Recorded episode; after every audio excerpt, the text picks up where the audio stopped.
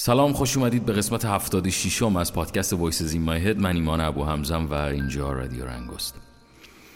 چند روز پیش یه مسابقه فوتبال بود که خیلی برای ما پرسپولیسی ها مهم بود. البته برای کل مردم ایران مهم بود از نگاه من. ولی یه کسی آمد و ما بعد از مدت ها صداش رو شنیدیم و اونم کسی نیست جز عادل فردوسی پور.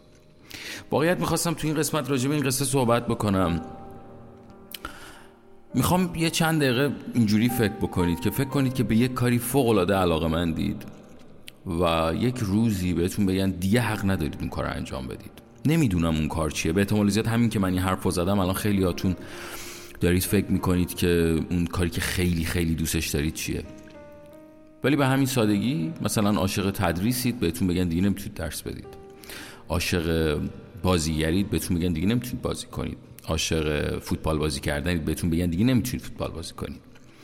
و چقدر حس عجیب غریبیه. من خودم چند روز پیش گذاشتم جای عادل و فکر کنم مدت هاست که بهم اجازه ندادن برم پشت میکروفون و برای مردمم گزارش بکنم.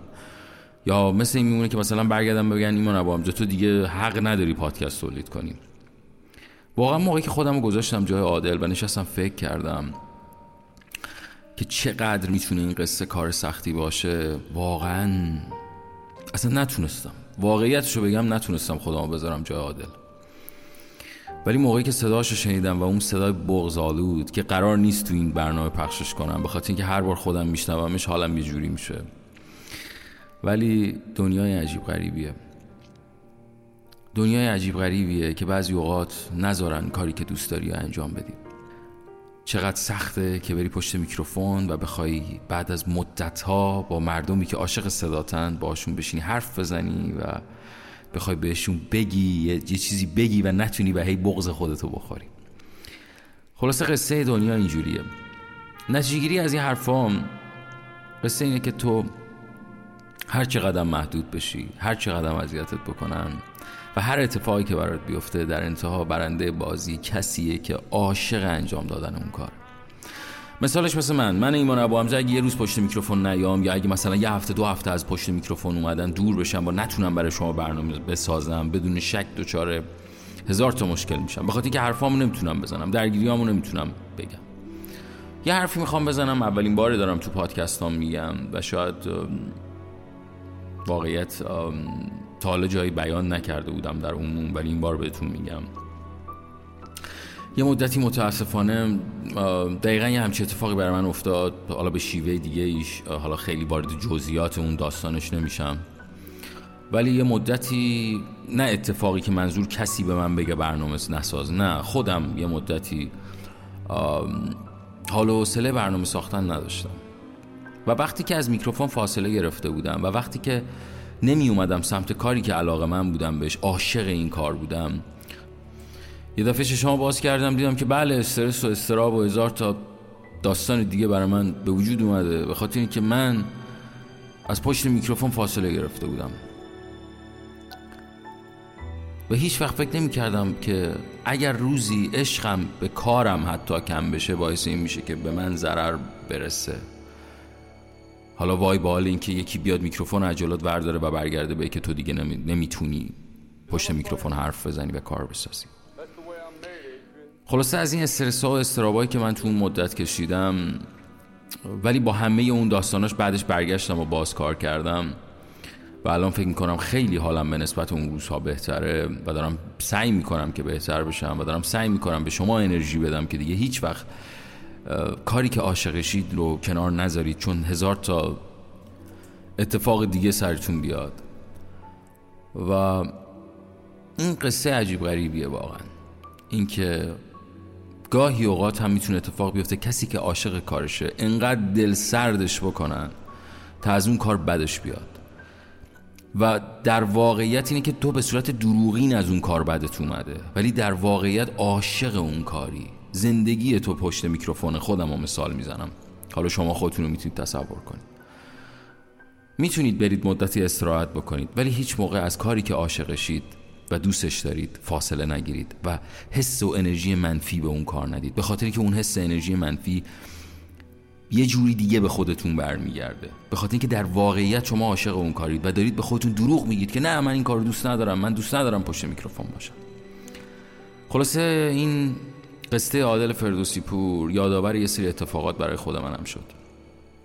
خیلی سختی کشیدم خیلی عذاب. مخصوصا در این مدت در این یک سال و شاید خیلی هاشو به شما نمی‌گفتم. واقعا کوچکترین چیز باعث استرس کوچکترین چیز باعث استراب می‌شد برای من.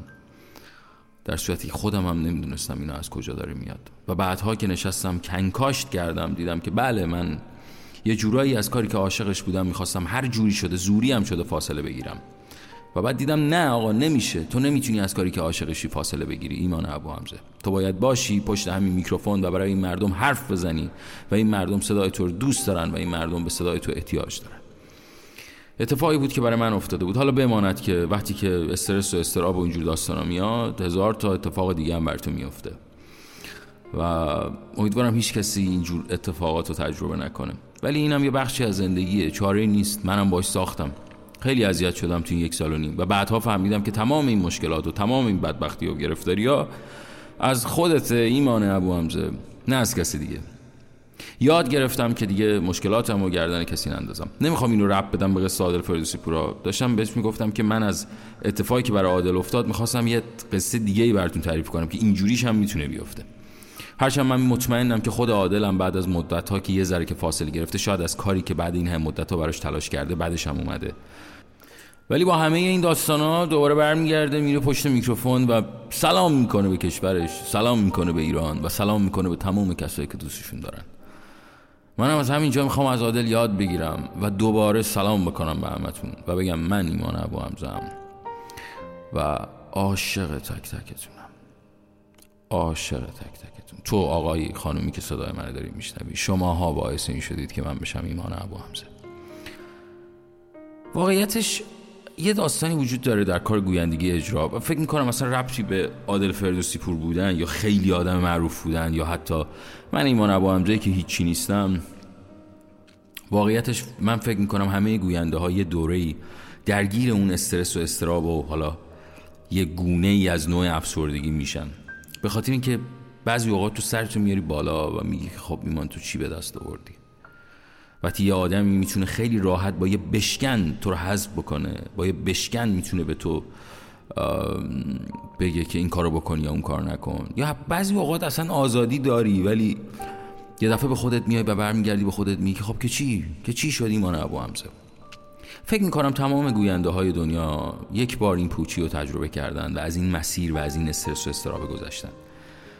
و مهم اینه که تو بتونی ما موفقیت از این قصه بگذری. البته من فکر نمی کنم فقط خلاصه در قصه گویندگی بشه. فکر کنم تمام کسایی که تو دوره زندگیشون از سی سالگی به بعد درگیر این بحران میشن. بحران عجیب غریبیه و میزان درگیریش فکر کنم برمیگرده به خودت که تو خودت چقدر می‌تونی با این داستان دست و پنجه نرم کنی و چقدر تاثیر داره آیا با کسی باشی یا نباشی. واقعیت شاید اگه مثلا من دوست دختری داشتم یا عشقی داشتم یا کسی اگه با من بود فکر می‌کنم خیلی راحتتر می‌تونستم این دوران سپری بکنم. البته هنوزم که هنوزه کوچولوهایی تماشا ولی یه جورایی درگیرشم هنوز. ولی خب خیلی حالم بهتره به نسبت به نسبت اون سالهای گذشته.